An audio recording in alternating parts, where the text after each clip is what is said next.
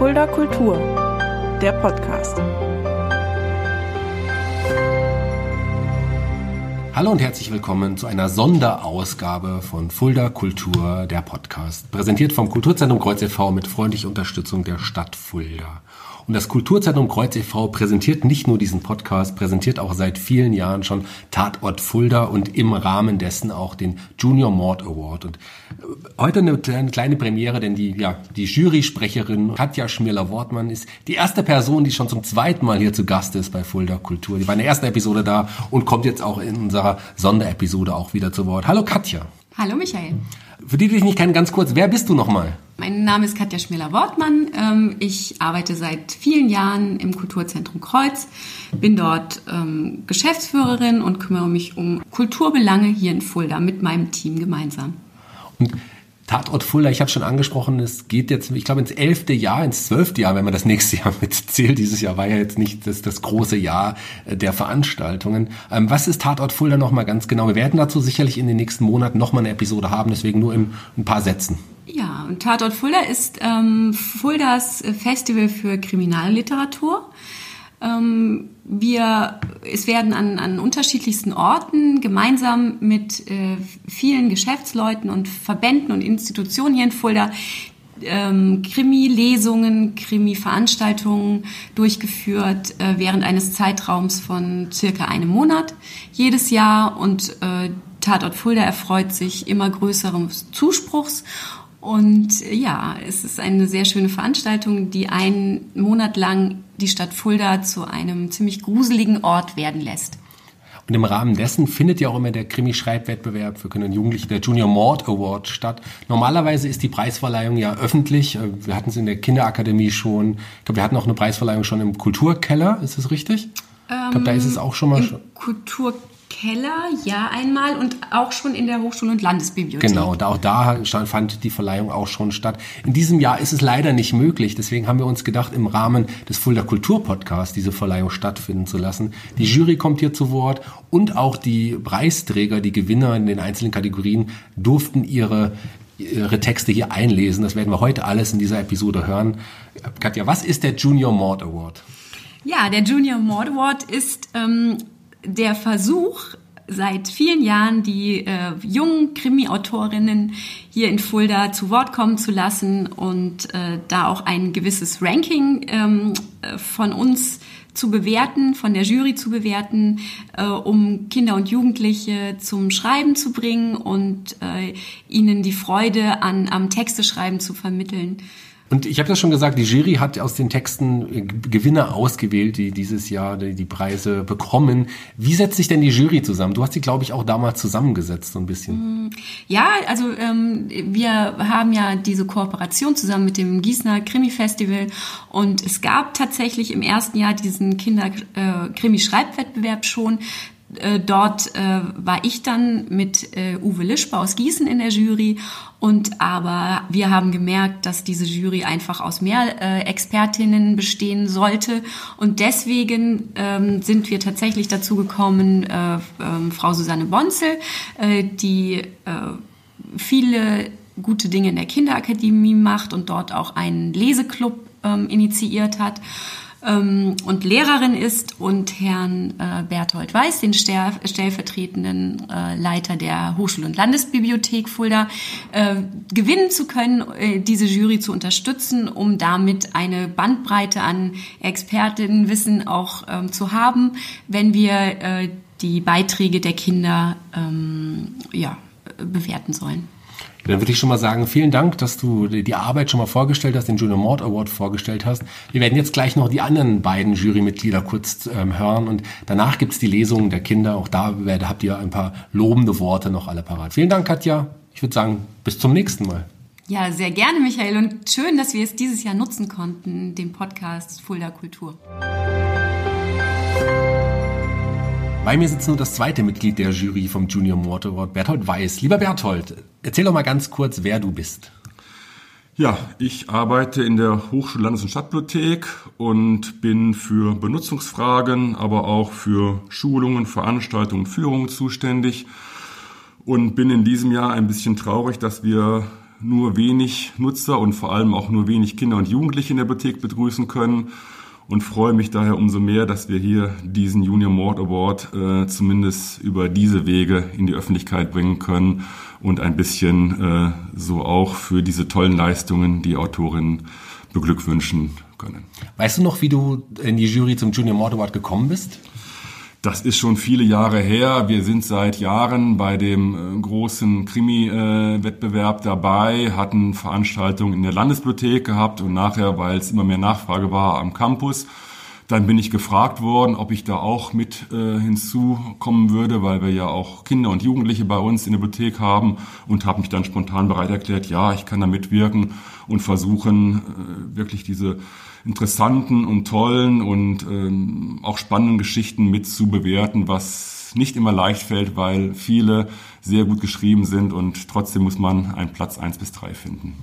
Was bedeutet es für dich quasi, also zum einen der Junior Mord Award als allgemein, aber auch so viel, ja, so viel Literatur von Nachwuchsautoren, will ich sie mal nennen, zu lesen?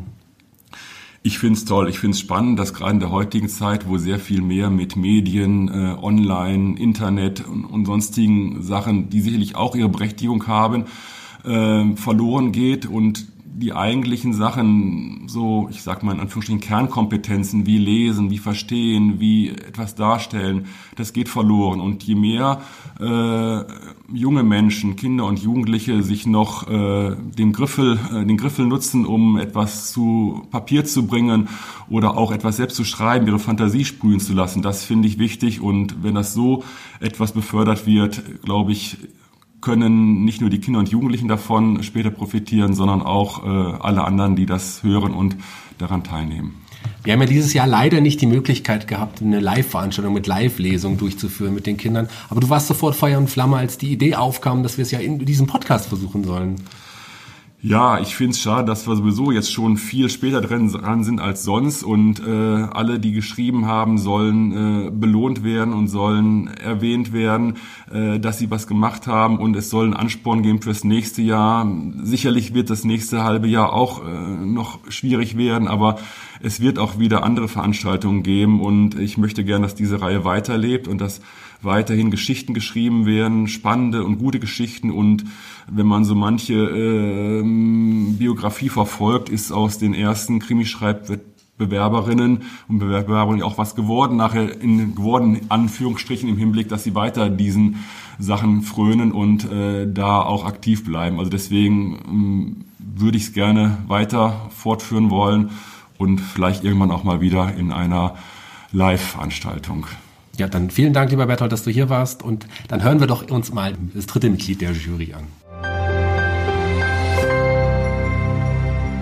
Bei mir sitzt nun das dritte Mitglied der Jury des Junior Mord Awards des Kinderkrimi-Schreibwettbewerbs, Susanne Bonzel. Hallo Susanne. Hi, Shaggy.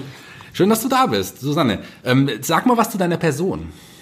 Ich bin Lehrerin und arbeite ehrenamtlich in der Kinderakademie. Ähm, zusammen mit Gabi Töch von der Hochschullandes- und Stadtbibliothek betreuen wir nämlich den Leseclub Die Bücherfreiser. Das qualifiziert dich auch, äh, Teil der Jury zu sein. Du bist von Anfang an auch dabei. Was bedeutet dir der Krimi-Schreibwettbewerb? Also ich muss gestehen, ich freue mich jedes Jahr auf die äh, Kriminalgeschichten der jungen Autorinnen und Autoren. Und äh, das Jahr beginnt für mich mit dem Lesen der Geschichten und ähm, da zu entscheiden, mitzuentscheiden, wer den Preis gewinnt oder die Preise gewinnt, das ist für mich was ganz Besonderes. Wegen Corona mussten wir das ja jetzt in diesem Podcast machen. Wie fandest du die Idee, das jetzt in den Podcast zu übertragen? Aufregend. das, glaube ich. Das ist dein erster Podcast, bei dem ja, du auch zu Gast bist. Mein allererster. Du bist eine gebürtige Fulderin oder wo kommst du her? Ja, genau. Ich komme direkt aus Fulda. Sehr gut. Eine Fulderin hier beim Wettbewerb. Gibt es auch irgendwas, was du gerne sagen möchtest? Eigentlich nicht. Fangen wir an. Dann würde ich sagen, dann fangen wir an. Und jetzt werden wir die Preisträger bekannt geben. So, ich freue mich nun auch die äh, Platzierungen und zwar die dritten Plätze bekannt zu geben. Wir haben ja die zwei Kategorien. In der Kategorie 8 bis 12 Jahre hat den dritten Platz die Emily Pfortner gemacht mit dem Titel Aufs falsche Pferd gesetzt. Lilly und Polly reiten in ihrer Freizeit gerne und vollbringen ihre Ferien auf einem Reiterhof. Nach schönen ersten Tagen wurde die Scheune mit dem Satz aufs falsche Pferd gesetzt besprüht. In der Nacht darauf brannte die Scheune und ein Pferd fehlte. Man vermutete, dass das Pferd in den Wald geflüchtet sei, aber man fand es nicht. Die beiden Freundinnen spielten nun Detektiv und versuchten, den wahren Grund für das Verschwinden des Pferdes mit akribischer Recherche herauszufinden. Sehr spannend geschrieben. Herzlichen Glückwunsch an Emily für diesen dritten Platz mit zehn Jahren. Eine tolle Leistung. Lilly und Polly hatten Riesenspaß am Reiten. Erst sind sie auf dem Reitplatz geritten und dann gemeinsam ausgeritten. Es war toll. Als sie vom Ausritt zurückkamen, stand ein Pferdetransporter auf dem Hof. Es kam ein neues Pferd. Es war ein schwarzer Hengst mit weißen Socken. So nennt man die weißen Fesseln an den Pferdebeinen. Polly und Lilly schauten zu, wie Herr Anderson den Hengst aus dem Transporter herausführte. Er ging sehr liebevoll mit dem Pferd um. Die nächsten Tage waren schön. Lilly und Polly hatten viel Spaß zusammen. Am vierten Tag passierte etwas Seltsames. Jemand hatte auf die Scheune mit Graffiti den Satz aufs falsche Pferd gesetzt gesprüht. Frau Sauer ärgerte sich sehr darüber, denn es ging nicht weg. Beim Abendessen fragte sie, ob jemand von den Kindern etwas gesehen hat. Doch leider gab es keine Zeugen. In der Nacht ging Lilly in die Küche um sich noch etwas zu trinken zu holen. Sie schaute aus dem Fenster. Der Mond schien auf den Hof. Sie sah zur Scheune und sah Rauch aufsteigen. Oh nein, es brennt, dachte sie und rannte zur Wohnung der Hofbesitzer und weckte sie. Schnell war der ganze Hof wach. Die Besitzer und Reitlehrer rannten zu dem Hof und ließen die Pferde raus. Die Flammen breiteten sich schnell aus. Endlich kam die Feuerwehr und löschte den Brand. Sie konnten die Scheune noch retten. Als sie fertig waren, stellten sie fest, dass zum Glück keine Menschen mehr im Stall waren. Alle Kinder waren da, nur ein Pferd fehlte. Es war der neue Hengst. Vielleicht ist es in den Wald geflüchtet, sagte Herr Anderson. Wir werden losgehen und es suchen, sagte Frau Sauer. Und ihr Kinder geht bitte alle ins Bett. Sie suchten die ganze Nacht, aber sie fanden es nicht. Den zweiten Platz unseres Junior Mord Awards in der Kategorie bis 13 Jahre hat ein Kriminalroman gewonnen, der seine Leserinnen auch besonders durch seine skurrile Handlung in den Band zieht. Er spielt im heutigen Amerika. Der Präsident, noch Trump, hat gerade viele Mitarbeiterinnen im Weißen Haus durch Roboter ersetzen lassen. Als er daraufhin anonyme Drohbriefe erhält, nimmt er diese nicht ernst und macht sich erstmal auf den Weg nach Frankreich zu Präsident Emmanuel Macron. Nachdem das Treffen in Frankreich nicht so verläuft, wie Trump sich dies vorstellt, weil er sich seinem Gastgeber gegenüber nicht sehr freundlich verhält, wird nach seiner Heimkehr in das Weiße Haus deutlich, dass er die Drohbriefe doch hätte ernster nehmen sollen. Dieser lustige und skurrile Krimi lässt erkennen, was die beiden Autorinnen von den Ideen des Donald Trump halten und hielten, nämlich gar nichts. Es hat Freude gemacht, den Krimi zu lesen. Herzlichen Glückwunsch, Lilly Kier und Isabel Genzig. Wir kamen um 13.30 Uhr bei Macron an. Er wartete schon auf mich und sagte, Guten Tag, Herr Präsident. Pünktlich wie immer. Wie genau er das meinte, verstand ich erst viel später. Ich sagte, ich lege immer höchsten Wert auf Pünktlichkeit. Ich freue mich, Sie wiederzusehen, Herr Macaron. Ich verstand auch diesmal nicht, warum alle schmunzelten. Als wir uns austauschten, machte ich ihn darauf aufmerksam, die Landessprache auf Englisch zu wechseln, damit es weniger Missverständnisse gäbe. Wie zum Beispiel bei Angela Merkel und Maxima, den niederländischen Königin, die im Gespräch France erwähnte, Merkel aber nur Franz verstand. Macrons Miene erstarrte. Er sagte, lassen Sie mich kurz überlegen? Äh, nein. Plötzlich wirkte er angespannt und bat mich zu gehen, da er noch ein paar, ein paar wichtige Termine habe. Ich sagte, okay. Würden Sie mir noch etwas zu trinken anbieten? Doch er sagte nur, um die Ecke ist ein Supermarkt. Seine Stimme war kalt wie Eis. Ich ging ohne einen Abschiedsgruß. Es war natürlich schon dunkel, als ich wieder zu Hause war. Als ich mein Zimmer betrat, hatte ich wieder dieses komische Gefühl. Es war dasselbe, welches ich am Abend der Feier gehabt hatte. Aber ich verließ mich abermals auf Sam. Als ich die Türe zum Schlafzimmer öffnen wollte, fiel mir ein kleines Kärtchen auf dem Boden auf. Ich hob es auf. Darauf hatte jemand in neutralen Druckbuchstaben geschrieben Ruhe in Frieden. Gewonnen hat ein Kriminalroman, der den Leser sofort mitten ins Geschehen wirft, nämlich auf die Bühne des Fuldaer Stadttheaters. Drei Polizisten stürmen die Bühne. Joschas Kopf pocht. Der Sheriff von Nottingham hat einen Pfeil in der Brust. Ist tot. Das Publikum schreit. Handschellen werden angelegt. Geschickt entwickelt der junge Autor eine spannende Kriminalgeschichte. Es werden falsche Spuren gelegt, Ex-Freundinnen befragt und Zweitbesetzungen verdächtigt. Nur mit der Hilfe des Privatdetektives Volker von Bingelea kann Joscha Furt, der Hauptdarsteller der neuen Spotlight-Produktion Robin Hood, hoffen der Gefängnisstrafe zu entkommen. Ein toller Krimi von Paul Rühmann, packend erzählt, gelungen, verwoben und voller guter Einfälle. Herzlichen Glückwunsch, Paul. Joscha wurde in eine Zelle gebracht. Er legte sich auf die Pritsche und die Tür schlug krachend ins Schloss. Er war unglaublich müde und er schlief sofort ein.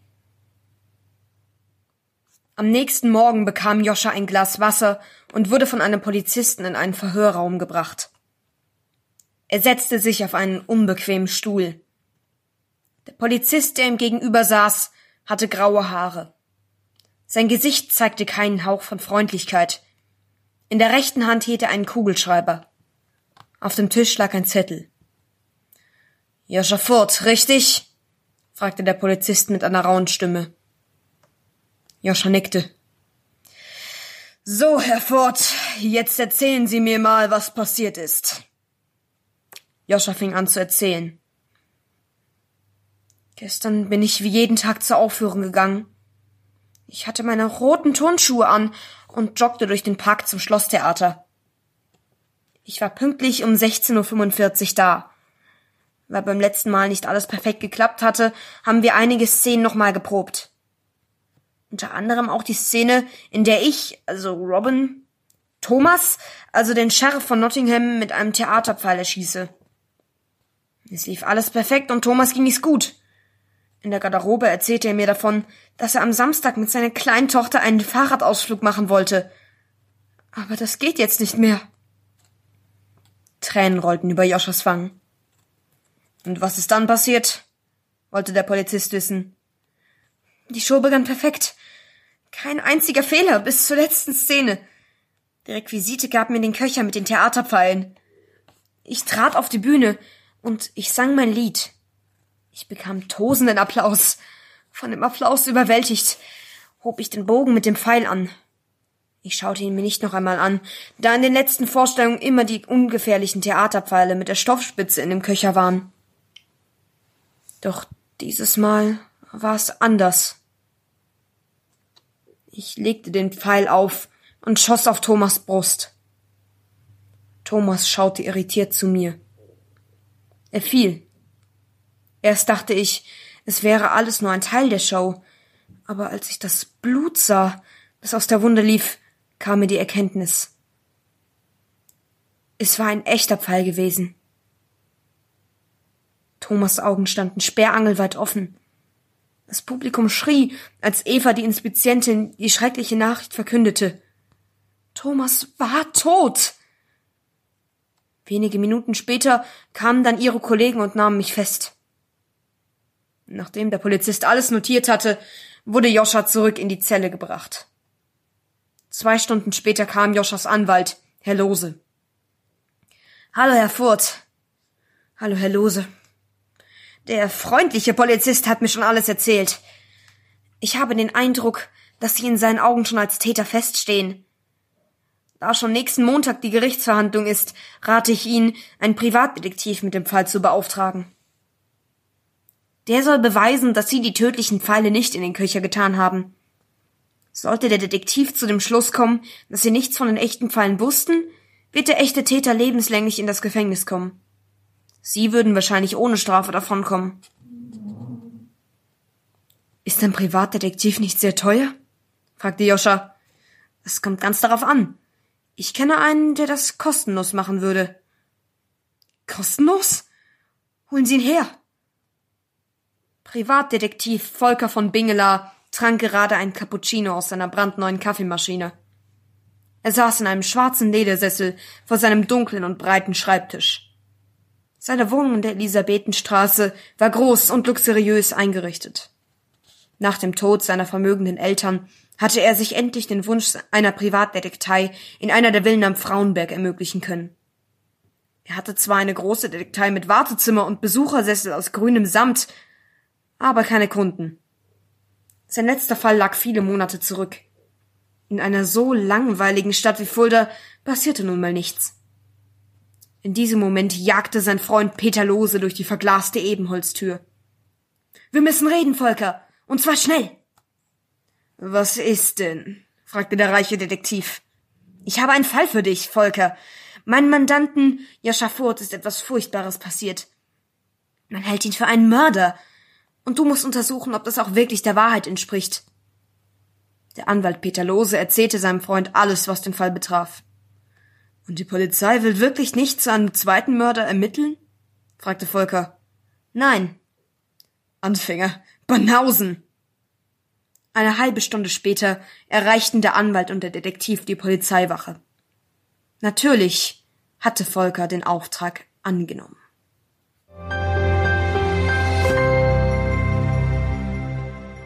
Den dritten Platz in der Preisgruppe ab 13 Jahre hat Paulina, Paulina Breitenbach mit dem Krimi Mord in der Geisterbahn erzielt. Es geht zunächst um einen fiktiven Mord, der in der Geisterbahn eines Freizeitparks als Rätsel herausgefunden werden muss. Naomi und Clara lösen das Rätsel sehr schnell und gewinnen eine Freikarte für den ganzen Freizeitpark. Dann schrie aber plötzlich eine Person aus der Geisterbahn und sie sahen eine Frau am, Boot in, am Boden in ihrem Blut liegen. Nun ermittelten beide in einem echten Mordfall, obwohl die Polizei sie nur als Zeugen vernahm und das eigene Ermitteln verbot. Ein rassiger Krimi, der einen bis zum Schluss nicht zur Ruhe kommen lässt. Herzlichen Glückwunsch an Paulina mit den 13 Jahren. Eine tolle Leistung. Boom. Und ich wache im Krankenhaus auf. Doch erstmal die Vorgeschichte. Es war ein toller sonniger Sommertag. Meine kleine Schwester Pia hat in unserem Garten gespielt und ich musste auf sie aufpassen, als meine Freundin Naomi an der Gartentür klopfte. Sie fragte mich, Hey Clara, hast du Bock mit mir in den neuen Freizeitpark zu gehen? Ich sagte natürlich ja und wir gingen sofort los, nachdem ich Pia zu einer Freundin gebracht hatte. Als wir ankamen, wussten wir gar nicht, was wir als erstes machen wollten. Dann entschieden wir uns mit der Killer-Achterbahn zu fahren. Als wir wieder festen Boden unter den Füßen hatten, sahen wir so aus, als wären wir durch einen Tsunami gelaufen. Nachdem wir fast alle Sachen ausprobiert hatten, gingen wir in die Geisterbahn. Das sind aber wenige, die mitfahren wollen, meinte ich zu Naomi. Diese Geisterbahn ist allerdings eh nicht normal, aber hört es euch lieber selbst an. Hallo, heute werdet ihr nicht nur das Gruseln lernen, sondern auch logisches Denken. Ihr werdet einen Mord in der Geisterbahn herausfinden müssen. Ihr habt zu eurer Linken ein iPod mit Kopfhörern liegen. Dort werdet ihr ein Mordgeschehen mitbekommen. Meine Kreaturen der Nacht werden das danach spielen und ihr müsst herausfinden, welches meiner Monster das Opfer ermordet hat. Derjenige, der richtig liegt, kriegt einen Preis. Aber ich will nicht weiter labern, also viel Spaß, sagte der Moderator. Zweiten Platz gewinnt eine packende Kriminalgeschichte um ein junges Mädchen, das seine Mutter tot erstochen in der Küche auffindet. Ihr Bruder Skier zockt in seinem Zimmer, Vater Frank kommt gerade nach Hause. Die Geschichte ist verwoben, Träume, Rückblicke, scheinbar fremde Perspektiven sind geschickt verknüpft, immer neue Gründe für den Mord an Melanie Schaffer tauchen auf, aber auch verschiedene Täter sind möglich. Das Ende verwirrt, schockiert, passt. Spannend bis zum letzten Buchstaben. Gratuliere Carla Blunin. Marietta flocht Skadis Haar zu festen französischen Zöpfen. Diese hatte die Beerdigung ihrer Mutter die ganze Zeit verdrängt, und nun stand sie kurz bevor. Das blonde Mädchen steckte zu ihrem Leidwesen in einem schwarzen Kleid, welches für ihre Umstände viel zu eng war. Mit den langen Ärmeln würde sie verdammt schwitzen, auch wenn der Friedhof im Wald lag und sehr schattig war. Du schaffst das, redete Mariette ihr zu. Und wenn, dann gehst du einfach, okay? Geh einfach. Stumm nickte Skadi. Dann begab sie sich zur Haustür, wo ihr Bruder und ihr Vater bereits warteten. Tür wirkte sehr nervös. Wahrscheinlich wollte er schnellstmöglich zu seinem Computerspiel zurück. Am Friedhof warteten viele Kollegen Melanie Schallers. Sie war eine beliebte Frau gewesen. Skadi blickte zu Boden. Sie wollte die betrübten Gesichter nicht ansehen. Unter Eichen stand die kleine Kirche, die nicht alle Menschen beherbergen konnte. Die Worte des kleinen dicken Pfarrers gingen wieder einmal an Skadi vorbei. Die ganzen Floskeln der Anteilnahme und regelrechte Lobeshymnen auf ihre Mutter interessierten sie nicht. Es war nicht von Belang für sie, und das meiste stimmte eigentlich gar nicht, wie sie fand.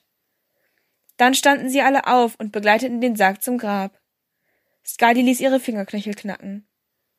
Niemand weinte wirklich. Auch Skadi vergoss keine Träne. Sie war zu sehr in ihren Kopf abgetaucht. Ernst schweigend starrte sie auf die Grube im Boden, auf den Sarg.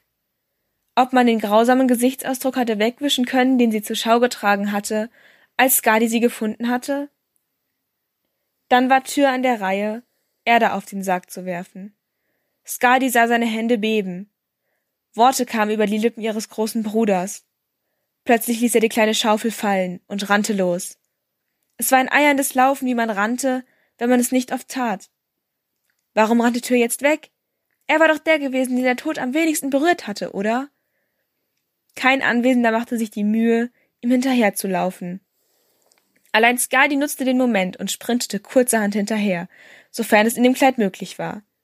Das Gras dämpfte ihre Schritte. Sie war schneller als ihr Bruder und holte ihn schnell ein. Kaum lief sie hinter ihm, kam er zum Stehen. Auf seinen Wangen glänzten Tränen. Lass mich, keuchte er. Verpiss dich! Verbindung unterbrochen schrie ihm der Bildschirm seines Computers entgegen. Mit einem wütenden Schrei schlug er auf die Tischplatte. Beinahe hätte er gewonnen gehabt. Beinahe. Er verließ das Zimmer stampfend. Mama? schrie er. Was ist mit dem WLAN? Als keine Antwort kam, begab er sich in die Küche, wo die kleingewachsene Frau gerade ihre Einkäufe auspackte.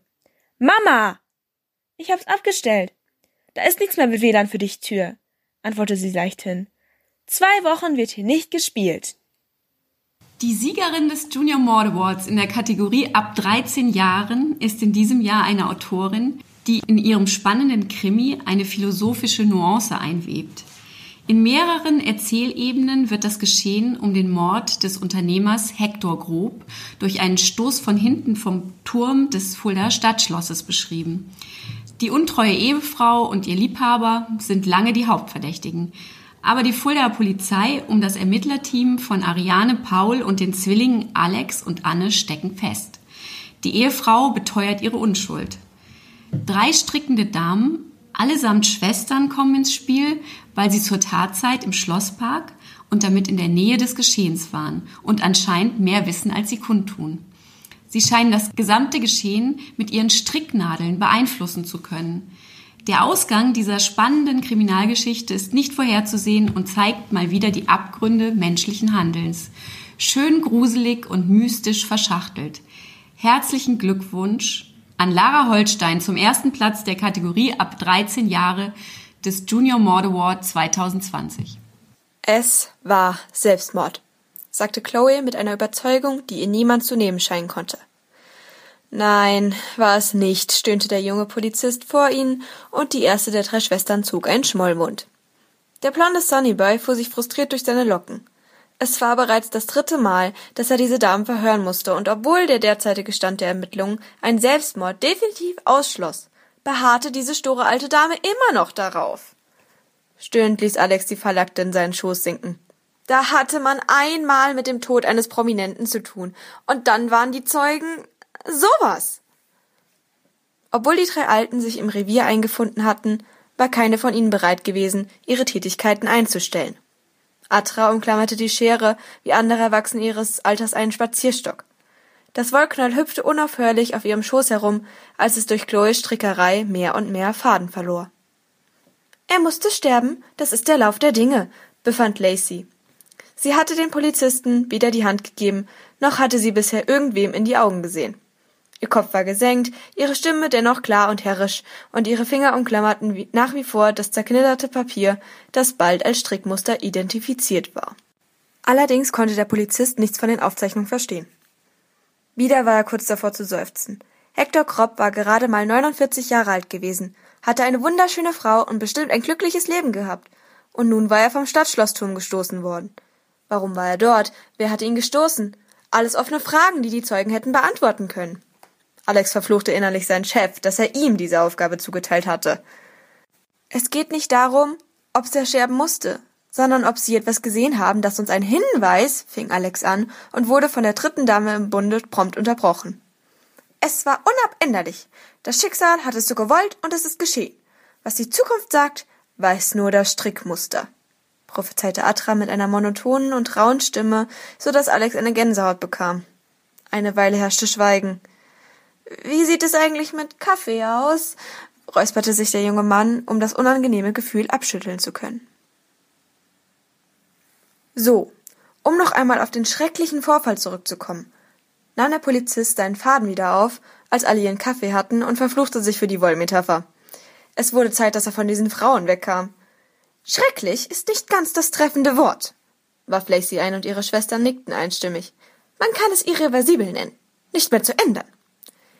Ich bin für natürlich. Das Leben geht seinen Lauf und für manche endet es eben durch den Sturz auf an einem Turm widersprach Chloe und fing sich einen Seitenblick ein. Nein, nein, nein, es ist ein vollkommen willkürlicher Vorfall, mischte sich nur noch Atra ein und Alex seufzte, bevor er sich vorsichtig an den nächsten Satz wandte. Gut, um auf diesen fing er an und sofort merkte er, dass die Schwestern an seinen Lippen hingen und auf das nächste Wort zu warten schienen. Diesen äh, schicksalhaften Vorfall zurückzukommen. Die drei Damen atmeten zufrieden auf und entspannten sich sichtlich. Ohne es bemerkt zu haben, hatte Chloe ihre Strickarbeit verlangsamt und ratterte so plötzlich wieder los, dass Alex kurz zusammenzuckte. Was haben Sie dort gesehen? Können Sie den Täter beschreiben? fragte der junge Polizist und war sich sicher, diesmal nichts falsch gemacht zu haben. Wir haben viele Täter gesehen heute Vormittag. Drei Jogger, vier Enten inklusive Küken, zehn Schüler auf dem Schulweg, begann Lacey und Alex ahnte, worauf das hinauslaufen würde. Auch wenn er sich beim besten Willen keine Mörderküken vorstellen konnte.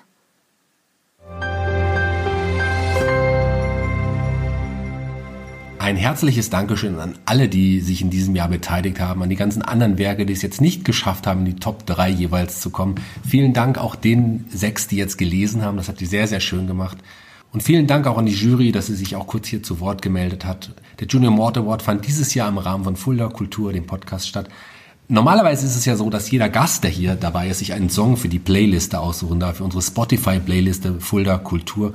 Und da es ja so viele Gäste heute waren, habe ich mich dazu entschieden, selber mal mir einen Song auszusuchen. Und passenderweise ist es die Tatortmusik von Klaus Doldinger ab sofort auch in der Fulda Kultur Playliste. Ja, ich habe noch eine große Ankündigung zu machen für alle die Tatort Fulda Fans, Tatort Fulda Stammgäste, die jedes Jahr dahin strömen. Es sind ja immer alles ausverkaufte Veranstaltungen in dieser Lesereihe in verschiedenen Locations in der Stadt Fulda. Ähm, dieses Jahr wird so sein, wir mussten ja schon alles auf nächstes Jahr legen. Wegen Corona konnte es ja so nicht stattfinden. Jetzt ist es so, normalerweise wird der Zeitraum ja immer nach Fasching und zwischen Ostern und Fasching ist der normale Zeitraum für Tatort Fulda. Das wird die in den nächsten Jahren sicherlich auch schwierig. Deswegen haben wir uns jetzt schon dazu entschlossen, und das ist die große Ankündigung, dass wir Tatort Fulda im nächsten Jahr nicht in diesem Zeitraum stattfinden lassen können. Vielleicht werden wir ein, zwei Veranstaltungen selber haben im Kreuz, wo wir zumindest auf Tatort Fulda hinweisen, wenn dem dann doch möglich wäre. Auch das muss Corona dann bestimmen. Dafür soll Tatort Fulda im nächsten Jahr im Herbst nachgeholt werden. Wir peilen gerade den September an, dass wir die Veranstaltungen dort stattfinden lassen können. Wir hoffen, dass alle Teilnehmer dabei sind. Wir hoffen, dass alle Autoren und Leser dabei sein werden. Und wir hoffen natürlich auch, dass ihr alle dann wiederkommt im September, wenn es dann wieder heißt Tatort Fulda. Ja, und wir hoffen auch, oder ich hoffe im Besonderen darauf, dass ihr vielleicht auch das nächste Mal wieder einschaltet, wenn es heißt Fulda Kultur, der Podcast. Denn dieser Podcast erscheint alle zwei Wochen überall da, wo es Podcasts gibt. Mit kulturschaffenden Künstlern aus der Region oder Künstlern, Kulturschaffenden, die eine Bindung zu Fulda haben. Das ist uns wichtig. Ja, das war's für heute. Vielen Dank fürs Zuhören. Vielen Dank nochmal an alle, die hier ähm, teilgenommen haben. Bis zum nächsten Mal.